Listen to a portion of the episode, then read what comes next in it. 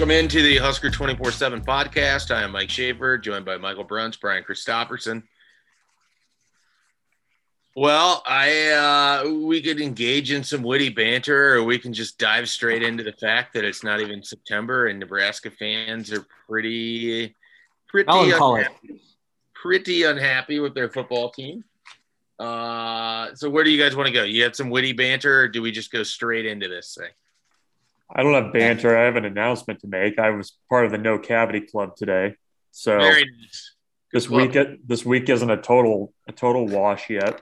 So that's all You the. know, how many years are you on at this point? Uh, it's it's been a good run. I mean, I'm not like I'm not the Lou Gehrig of No Cavity Clubs here, but Sure.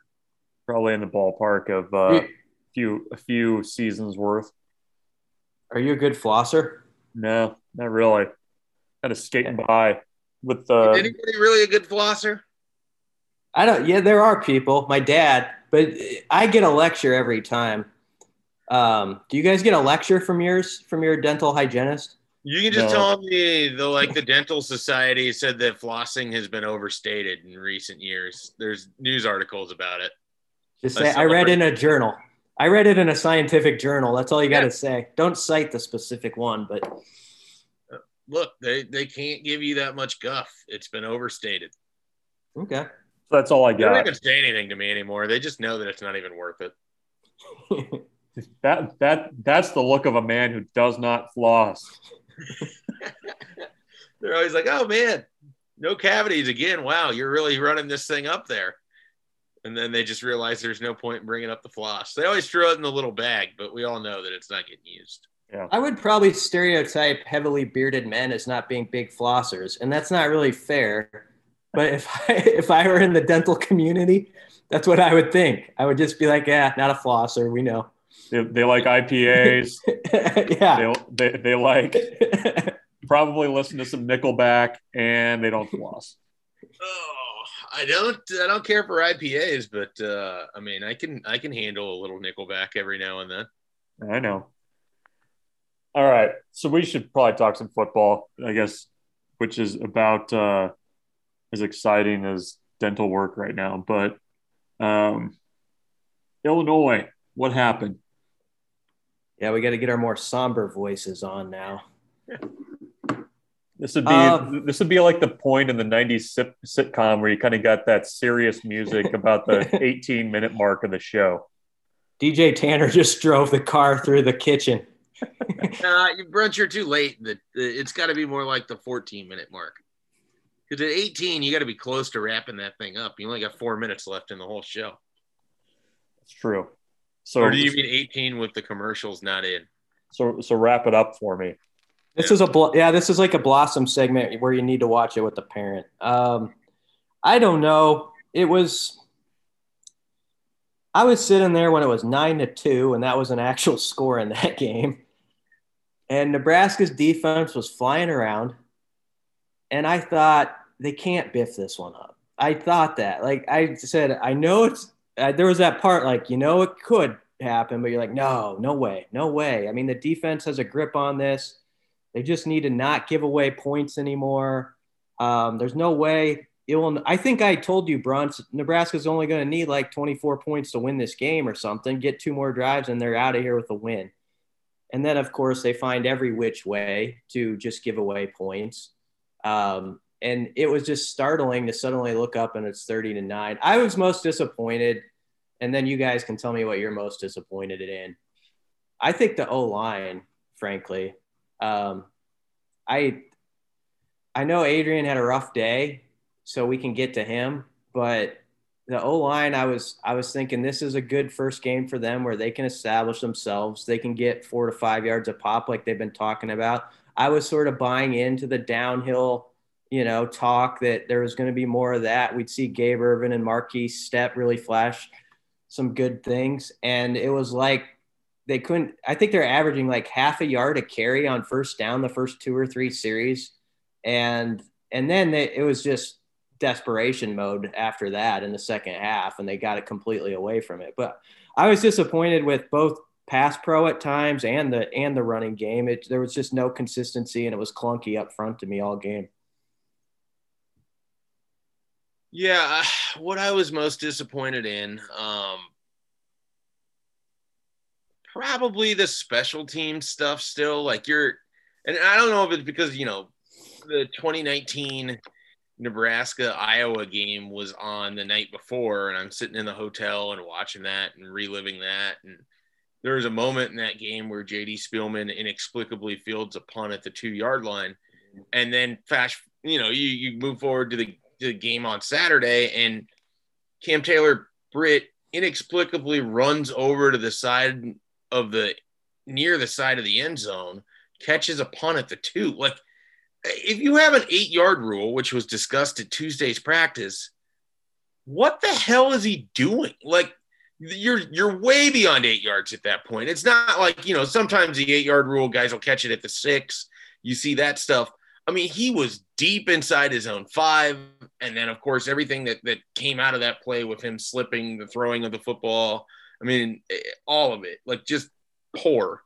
But you have that. You have Connor Culp with missed extra points. You have a punting game that just has really been completely all over the place uh, over the last couple years, and it just it feels like how is this team still so bad at these things? And in 2019, they were also bad at many of these things, and and that was you know more than a year and a half ago, and and it's just uh it, it was really just kind of like hammered home like they just haven't improved in certain areas of this game, in the game of football. I mean, they just have not remotely improved. They still make really poor decisions. You still have kick returners wanting to run the ball out and they can't get past the 15, 16 yard line.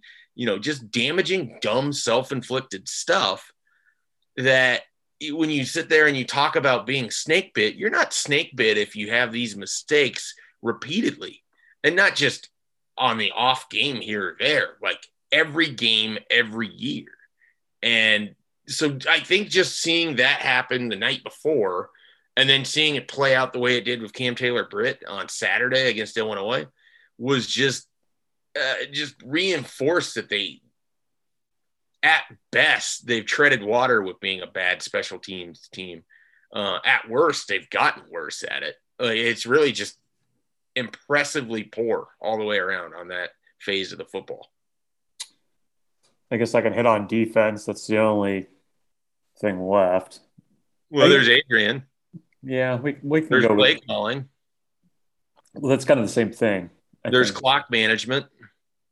The thing that that was disappointing about the, the defense to me was you had Brian was right. I mean, you you had a stranglehold on that game and, you know, it, it, again, it was one of those situations where you force a turnover. You have what was probably a uh, a mistake of aggression, I guess, um, from Caleb Tannor. But the the the way that things kind of just unraveled from that point, um, you know, was surprising. I think from a veteran defense. Um, you know, I don't think that Illinois was doing anything that was particularly surprising. I mean, especially once Peters left the game, it was just Art Sitkowski just back there chucking it around the yard and mixing in some runs. I mean, the the the possession that was the killer was right out of halftime, where Illinois didn't do all that much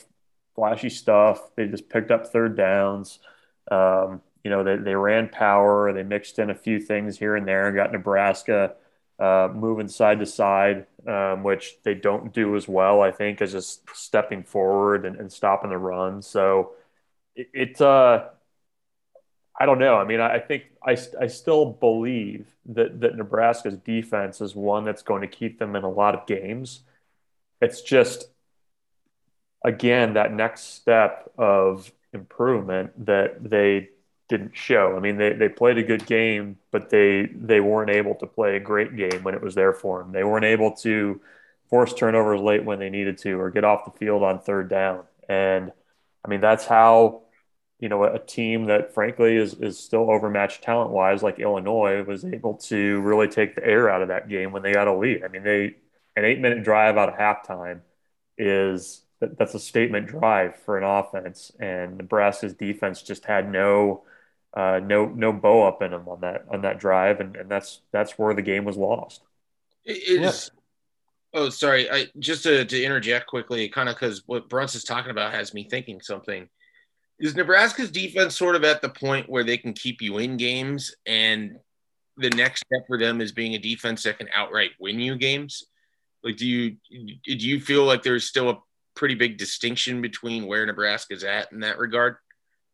If you understand what I'm asking, I may not be explaining it particularly well. I get it. I think they might have to be what you're talking about to save this season. Like they might have to become that. I, I, we talked about it in some of the preseason conversations about what would be the next step for this defense. And I always brought up just because it's one that always pops in my mind. It's an old defense, but it was the Pelini 03 defense that was so opportunistic where they would take the ball away like two, three times a game and you could just bank on it.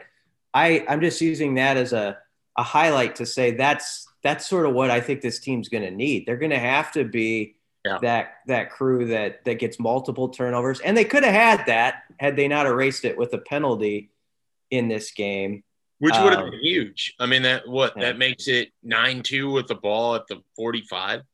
Yes, and and then and then maybe you are playing a little more downhill. Then maybe you don't get into just a completely pass happy stuff. But that's where this team. We always talk a lot about uh, that one mistake that bleeds into another thing.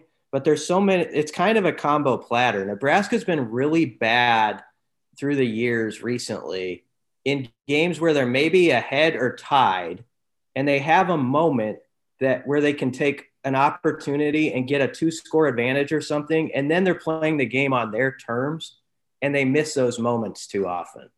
And we saw it with the Wyatt Liewer play where I think it was both on. I don't know what I think Liewer could have caught that the more I've watched it back. It wasn't yeah, a great throw by it wasn't a great throw by Adrian, but I've talked to some people know the game a little more than I do who said, you know, he could have run he could have ran under that. Um, and I I kind of was wishy-washy on which way it was, but um, nonetheless, if you make that play either on either side of it, you're up 13 to 2 and football is one of those games where one play, Ohio State, the year they were up three touchdowns on Nebraska, this is an example of how football momentum changes. They were about to blitz Nebraska out of the stadium, and Levante makes a play, and it ends up being a 28 point swing because of one play. I do believe football, as much as any game on this planet, is one where if you can get a team on the other sideline thinking, oh boy, this is going a certain way and they they start to sort to accept the fact you can uh, this game could have been completely different if Nebraska goes up two scores early on and is playing downhill both defensively and offensively and they miss their shot. I agree. I agree with all of that. What do you think, Prince? Yeah, I mean it's I mean there's there's been I was thinking about this um, you know, after the game that there's there's been games like that throughout the this coaching staff's tenure at Nebraska where it feels like, especially early on, the you know mid second quarter there there is a possession here, a possession there where you're like this game is if, if they can just punch it in here or they can get a stop or something, it's going to tilt. And the one that comes to mind most of all was that Purdue game in in West Lafayette where Purdue was just begging Nebraska to yes. to to win that game, and you know through not able to not being able to do it offensively or, or giving up a big play on defense or something like that, it just it doesn't go that way. Um, you know, the, the, Iowa game that year was kind of a another example of that, where it seemed like Nebraska was in control late, and and it was you get to that tipping point, and I that that's just been the the the struggle for this the staff is just not being able to make the plays, and it, it's you know being snake bit. I guess is one way of looking at it. I don't I don't subscribe to that. Um, you know, catching a break. Like I, it, it's all passive. I mean, it, it's you have to make the play, um, and and there's just been so many instances where it just hasn't happened. And you know, I, I don't know what the answer is for that to start occurring, but I mean, it, it's it's happened for three years now, and uh, you know, I guess that's being snake bit, but at the same time, it's like, well, you, you need to kind of take some ownership and just make it happen. Yeah. I mean, think about that. One more on that that miss with Liewer. That's the best play. One of the two best play calls Nebraska had in the, that game was that call. Like, if you actually watch that play, it was a clever design, and they've got some trinkets like that. Scott Frostwell and Vail and Lubick, where you'll be like, "Wow, that was pretty neat." You know, like he had two or three options on the play. He picked a good option. And that's a play where not only do you go up two scores, but it's a it is a swagger play. It's like a it looks good. Like if you finish it off, it's like a alley oop dunk kind of play. Uh, you know, it, it, you you you completely um, schooled a defense on it, and you're walking to the sideline up thirteen to two.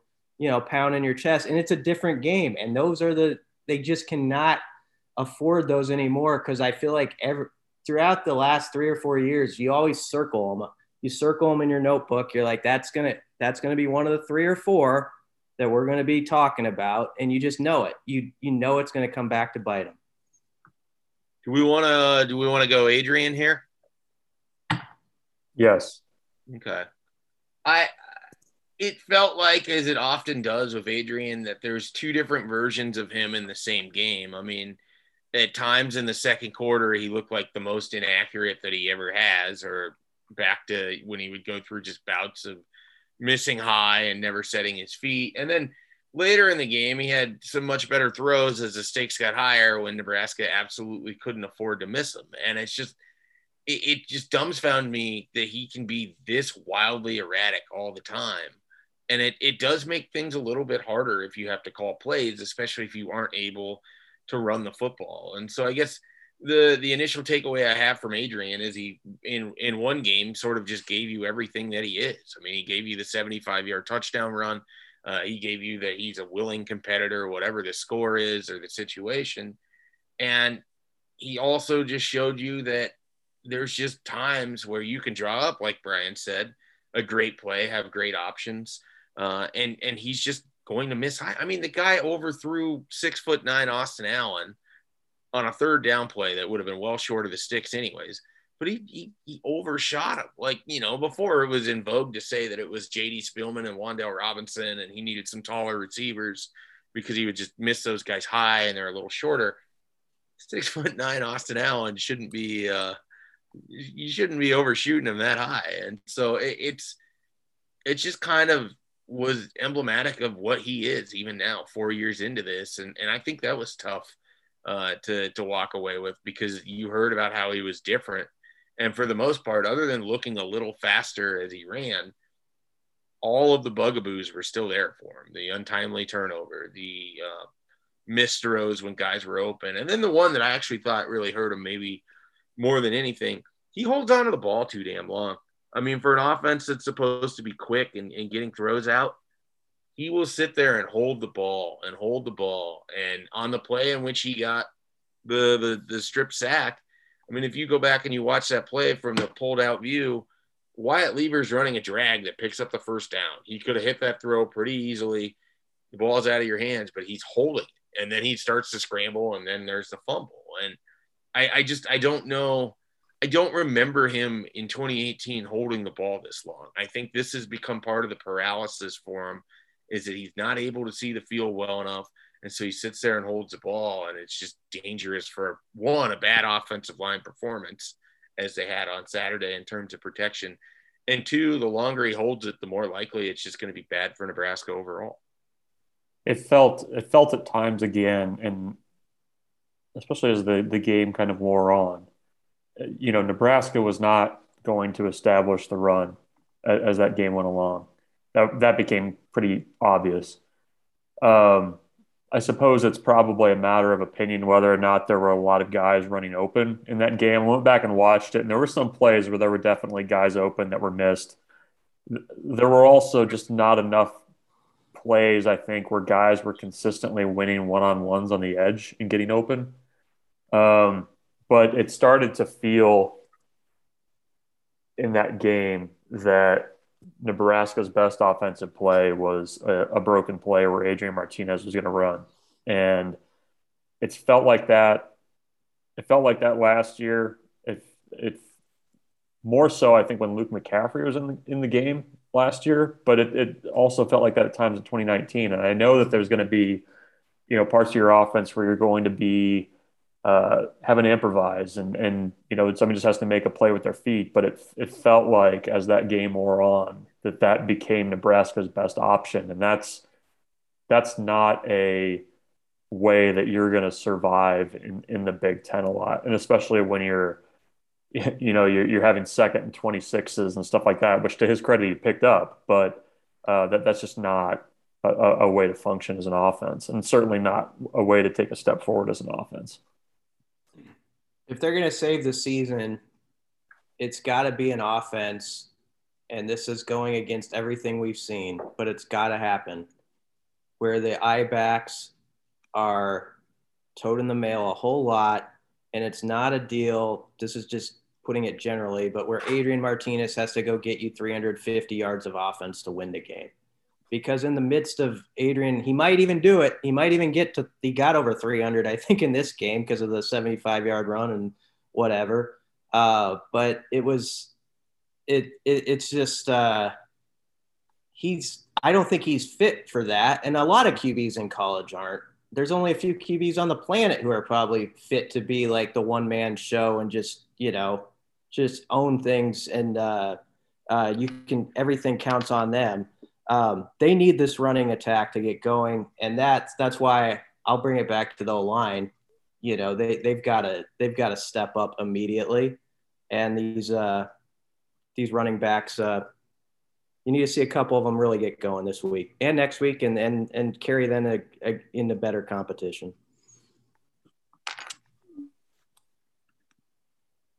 yeah i uh, i i agree with what brian said for sure i mean the the quickest solution to this is you get that offensive line to at least be able to churn out some yards and can sustain some drives that way and then of course you need guys that can make plays too when the ball's in their hands i mean it is interesting when you remove Wan'Dale from it. There didn't feel like there was that many quick throws around the line of scrimmage or opportunities to make guys sort of miss.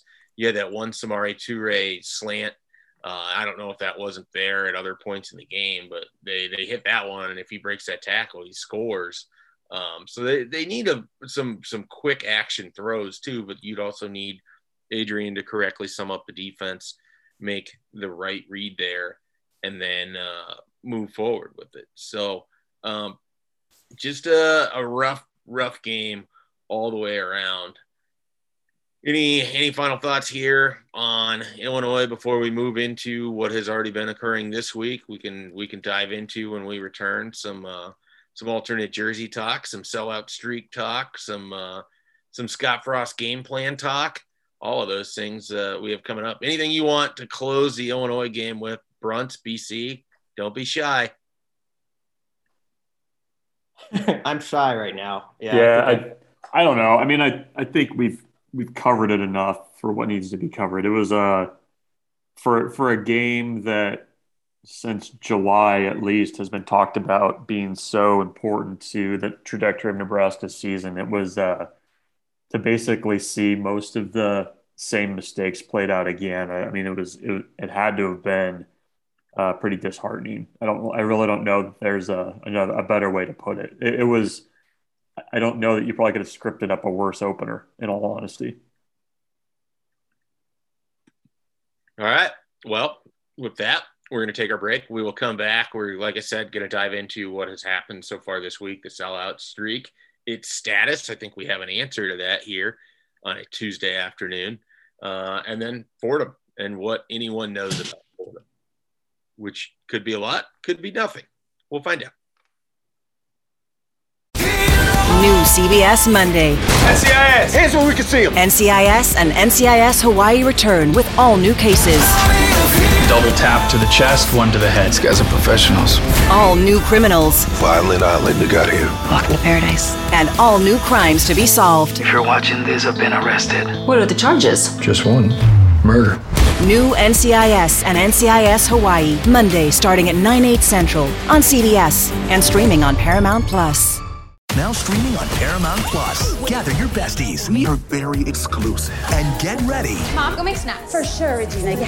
for the movie that hits like a bus. In a good way. No one died. Mean Girls. Rated PG 13. Now streaming on Paramount Plus.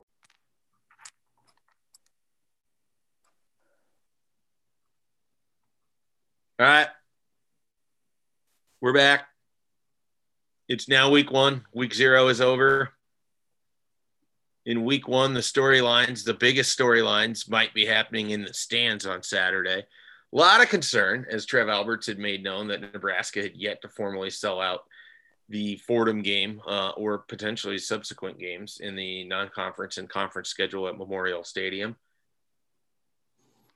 That appears to have hit a resolution here on a Tuesday. Which one of you would like to discuss where Nebraska sits for the potential of a 376 sellout in the 2021 season?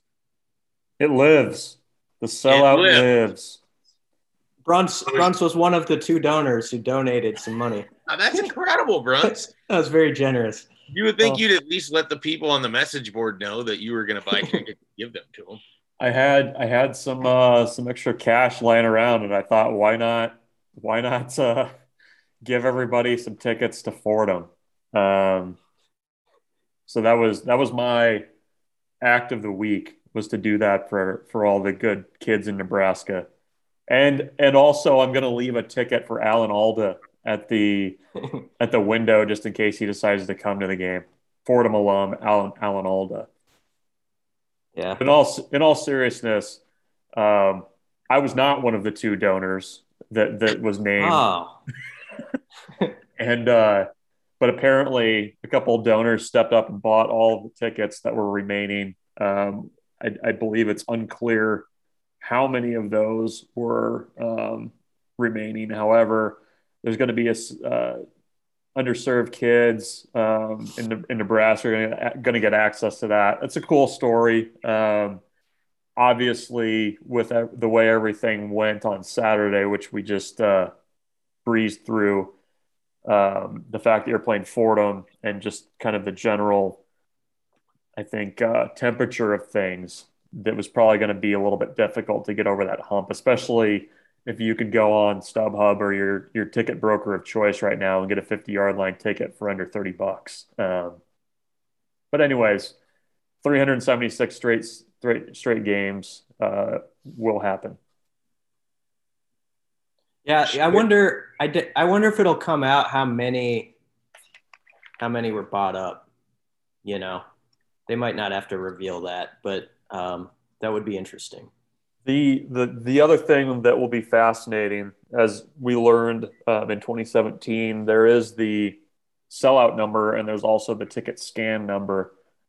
I'll be very eager to see what the latter number is for Nebraska uh, in, in this game. Um, even you know, despite the sellout, I think you're going to see a fair number of empty seats just because The You know, student section alone. yeah, well, I mean, it's Fordham. It's an 11 a.m. kick and everything else. But I, I, I will be eager to see what that number actually is. Yeah, I'd have to look it up, but we wrote those numbers at we write them every year, and I think like Bethune Cookman, whenever that game game was, um, that was like fifty some thousand were actually scanned tickets. That's why there's gonna be there will always be people who say it's already dead. Like there's you're always gonna get the crowd who says that streak's not even real anymore. And I get I get where they're coming from. I mean it's it's sort of a logistics thing.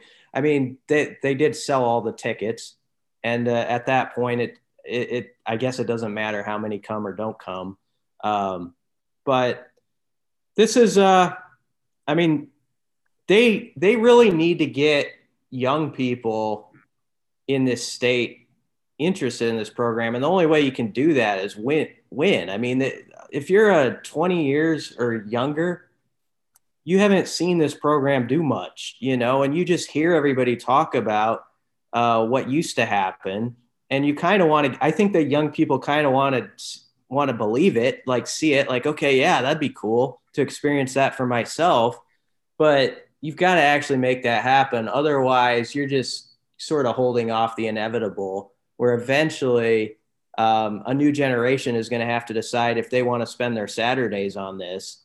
And uh, you've got to make it worth their while in an era where, frankly, it's difficult to sell tickets across the country because people would just as soon sit at home and watch it on their HD with 12 to 15 friends in the backyard drinking what they want to drink, going to the bathroom whenever they want to. Um, I mean, stuff like that. I, I get the obstacles that are in the way. Yeah, I I think this is cool, and I do want to make that clear. Like, I like the idea that underserved individuals are going to get the opportunity to go to a football game, and and I think that's great. I just don't know what the value of propping this up further is. Like, is it is there a specific number that people need this to get to before it's like, okay, we can just naturally let this thing start over? We can just naturally move on from it. Like, Nebraska doesn't get a gold medal for having a 376 consecutive sellout for a game against Fordham.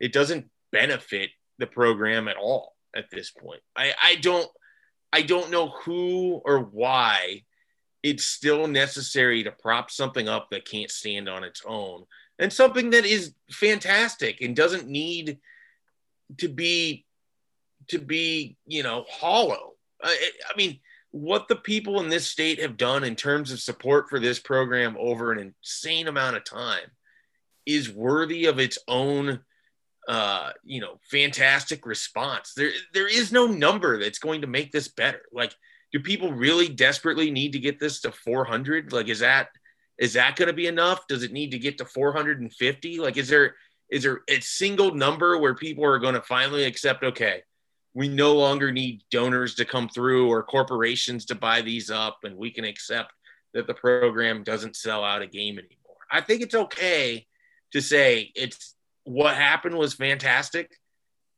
We don't need to just continue to keep this alive for the sake of what? Like i, I don't even know who benefits at this point anymore. Um and again I, I love the idea of people getting to see a game that don't normally get to see a game. And i don't want to i don't want to diminish that at all but solely so the athletic department like people there can feel good about themselves that they weren't the ones involved when it ended that's what it feels like it just seems odd i, I don't get it like, am I looking at this the wrong way? Am I like, eh, you know? No. Eh, I get the I get the sentiment. Eh, sometimes, like I can, I can definitely get far off into the weeds or, or you know, way out in left field. But I just, I don't, I don't see who benefits here at all. I really don't. It's no, I, I big the, notion that people are happy or care or you know accepting of what's going on, and that's just not true. The the thing to keep in mind is i mean this is just a one week thing. There's still tickets quite a few tickets available for that buffalo game. Um, and this is going to you know the same thing with um, you know the, the other big 10 games on the schedule i mean it, i think it's fine to do it this week i mean it's it, it is it's a nice story. I, I agree that you know you don't I, I think you don't continue to prop it up. I mean if it's gonna die, it's gonna die. If it dies, it dies. But um, I think the thing that's gonna I mean might be in the same spot for Buffalo, but at the same time, I don't think Nebraska's AD can can can continue to do that. It's just a it's a bad look. It's a it's a bad look from the standpoint of that everybody knows what's going on here. Like it's a great story because these kids are going to get to go to the game, which I fully support.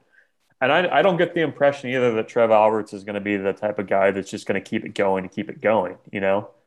So I I guess I don't I, where we're at is is just kind of you know this time next week probably waiting around to see what the ticket sales look like for Buffalo because it's going to be uh, a similar deal.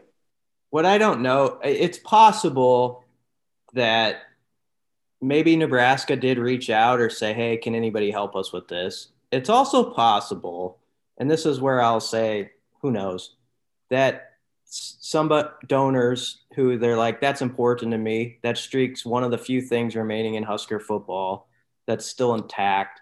I'm going to do this. And they reached out and this, and Nebraska's like, okay, you know, that's fine idea. We'll put out an email and all that stuff. I mean, it, that it could be as simple as that. So it's, you don't know exactly how it all came together. And that's what it would be really interesting to find out, like who spearheaded it, if it was just the donors themselves that wanted to do it, you know, or if they were in a desperate search to keep the beach ball in the air, uh, which is possible. Uh, good for the, I mean, the kids that get to go to the game. I, I, I, I kind of agree with what Schaefer was getting at, though. Uh, the at some point you're just going to have to let it go. The big mistake, and a lot of people made it, not just Nebraska, was about 20 years ago when everybody decided they were going to try to have a race to see who could have 95,000 to 100,000 seat stadiums. When actually, if you would have been peering into the future the right way, and maybe you could have anticipated this, you would have been thinking, how do we shrink this stadium in capacity and make it more comfortable for 75, 76,000, sort of like it was when I was a kid? That would have been the ideal way to go. But now they're in a pickle because you got to at some point figure out how to do that while not disrupting you know you know you're going to have to do it in the course of a season at some point where it's going to be disruptive and kind of a mess and so that's where it's going to be pretty tricky and interesting over the next five years because i'm sure they're going to want to do something like that yeah i no i i, I agree um i i am that's the next iteration of nebraska facilities that has kind of my full attention is what do you do with this stadium? And it's not a topic we need to dive deep into right now, but it it it will be really interesting. I know Bruns was there. Trev Alberts did talk about sort of the stadium, or maybe he was on the radio that he talked about the stadium. That there's you know some plans or some ideas, but I don't think there's anything overly finalized, and we're probably looking a little bit further down the road. But I am I'm very curious what the next iteration of Memorial Stadium can look like. We will see Memorial Stadium on Saturday. Nebraska, of course, has a home game against Fordham. We don't know much about Fordham, or at least I don't. Do either of you know anything about Fordham that isn't quarterback Tim DeMorat? Um, well, I mean, Brian and I have been kicking back and forth a bunch of uh, alums from Fordham. They, they have a, a proud football history there, from what I understand. Yes. Lombardi. Um, yeah, Lombardi is a, a, a uh, an alum. Denzel Washington is an alum. Um, I don't know if you guys do you guys remember James Conway, the the linebacker from Millard West that was at least Nebraska had offered a walk on spot to. He's apparently at Fordham now. I learned. Mm-hmm. Um, beyond that, I don't know a ton about the team that's going to be coming in here. I'm going to really dig in tonight with my my Fordham study and get the the uh, film film projector out and start combing through that. But, um, you know, Alan Alda, Denzel, who else am I missing? Alan Alda's their uh, DC, I believe. Yeah. um, he, he, he played George Plimpton in Paper Lion. I'm sure he could play a little yeah. football. Yeah. Um, no, they the the story on Fordham football is actually an interesting one. Like from in the early in the 1930s, they were one of the best programs in the country, and then World War II happened, and uh, basically took away their team. And a lot of programs across the country had to decide, okay, what do we do with sports? You know, is it that important to us? And places like Nebraska said, yes, it is. And places like Fordham said, no, not really. So they had like a club team for a while. So they've they've always been trying to kind of battle back since like the 60s or 70s, I think it was. And they're they've had some good FCS teams like Dave Clawson, who we were talking about in text the other day, who's at Wake Forest, I believe. Dave Clawson. That's, that's correct. yeah. Dave Dave Clawson built them up. Joe Moorhead was a coach there the, who went to Penn State and had a little success and then didn't have as much so at Mississippi State. But um, they've had some guys who have sort of built it up for like three or four year periods, but of late they're sort of scuffling to try to get back into that FCS playoff picture. You you floated kind of a an interesting way of kind of lining them up um, at practice today, which was the the FCS spectrum essentially, right? Like on one side, you've got on the lower end, like Idaho State. Um, yeah. And then on the other side, you've got like South Dakota State or McNeese State. Is that is that a fair range of what you laid out? Where do they fall, in your opinion, on the FCS? Um, well, I guess panic meter, the panic spectrum. Where where do they fall? I don't know. Schaefer probably have a good opinion as a with some loyalties to the Jackrabbits here, but it feels to me like FCS has like 15 to 20 programs where you you you better step up if you're a big boy school when they come in because they're going to think they can do something to you. And South Dakota State's a perfect example of that. If South Dakota State were coming in here Saturday, you'd be like, all right, this hang on, you know, we could have a game on our hands if Nebraska turns it over once or twice. I feel like this team on that spectrum is still trying, has a ways to go to get into that club unless they take a big jump this year. And so I'm not saying they're going to be Idaho State bad, but my guess is it's going to be a significant enough talent disparity that Nebraska could probably run and hide in this game, even with their deficiencies. But Marquel Dismuke rightly said today, like, we got everything to prove. We know it people think they can beat us. These guys are going to think they can come in here and do stuff. You got to take, if you're on Nebraska's locker room right now, you got to take this game like you're playing the Green Bay Packers. You know, I mean, that's how you have to look at it. So, yeah, so, I would say there's probably about a dozen uh, schools at the upper echelon of the FCS, and, and Fordham is not yet one of those. We'll see if they can get there. Um, but yeah, it those the game flow of some of those are always kind of fascinating. I mean, Nebraska had a team and with, with Ameer Abdullah on it that struggled to beat McNeese State. I mean, so you you never quite know how a team's going to play in an FCS situation. Sometimes you get absolute blowouts like in Idaho State or Bethune Cookman a couple years ago. Sometimes you get ones that the teams just sort of sit around and don't do much. And so I, I'll be curious with Nebraska on Saturday uh, it, it would strike me that this should be used as an opportunity to work on just running the ball as much as humanly possible. Uh, you, you know, maybe you're going to get some odd fronts and some even fronts, and you can focus on getting real reps against both.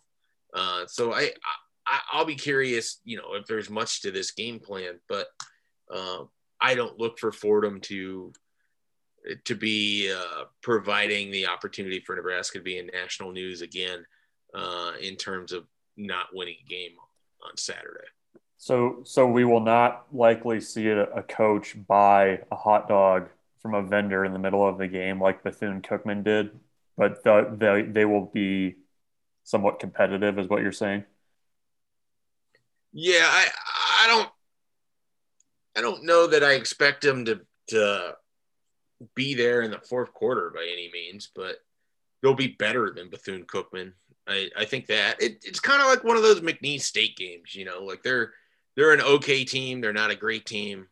Um, and we'll see how it goes. I, speaking of South Dakota State, I I have more than enough South Dakota State people in my life that feel strongly that they would have beat the 2020 Nebraska team last year if that game had gone out as as expected. Of course, South Dakota State finished second in the FCS, and Nebraska was three and five, but uh, they I, I heard from them on Saturday quite often that they wish that Nebraska was on their schedule again this year.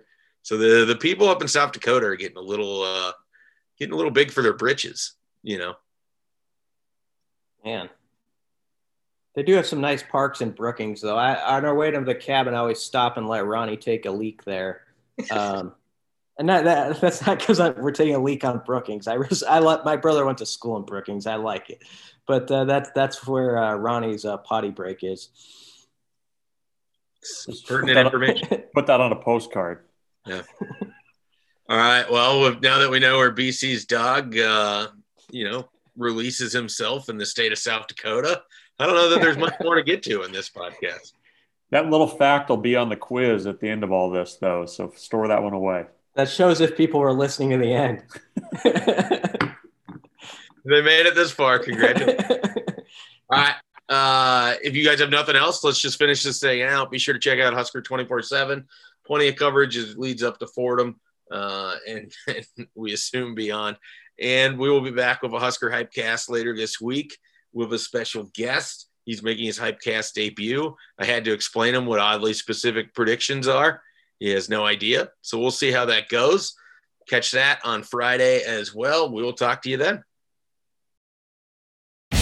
It's the most wonderful time of the year. Fantasy baseball draft season is upon us, which means you need to listen to Fantasy Baseball today, part of the CBS Sports Podcast Network. Join Scott White, Chris Towers, and me, Frank Stampfl, six times per week throughout March. Sleepers, breakouts, busts, live mock drafts, spring training updates, and everything in between every Monday through Saturday. Make sure to download and follow on Apple Podcasts, Spotify, the Odyssey app, and everywhere else podcasts are found.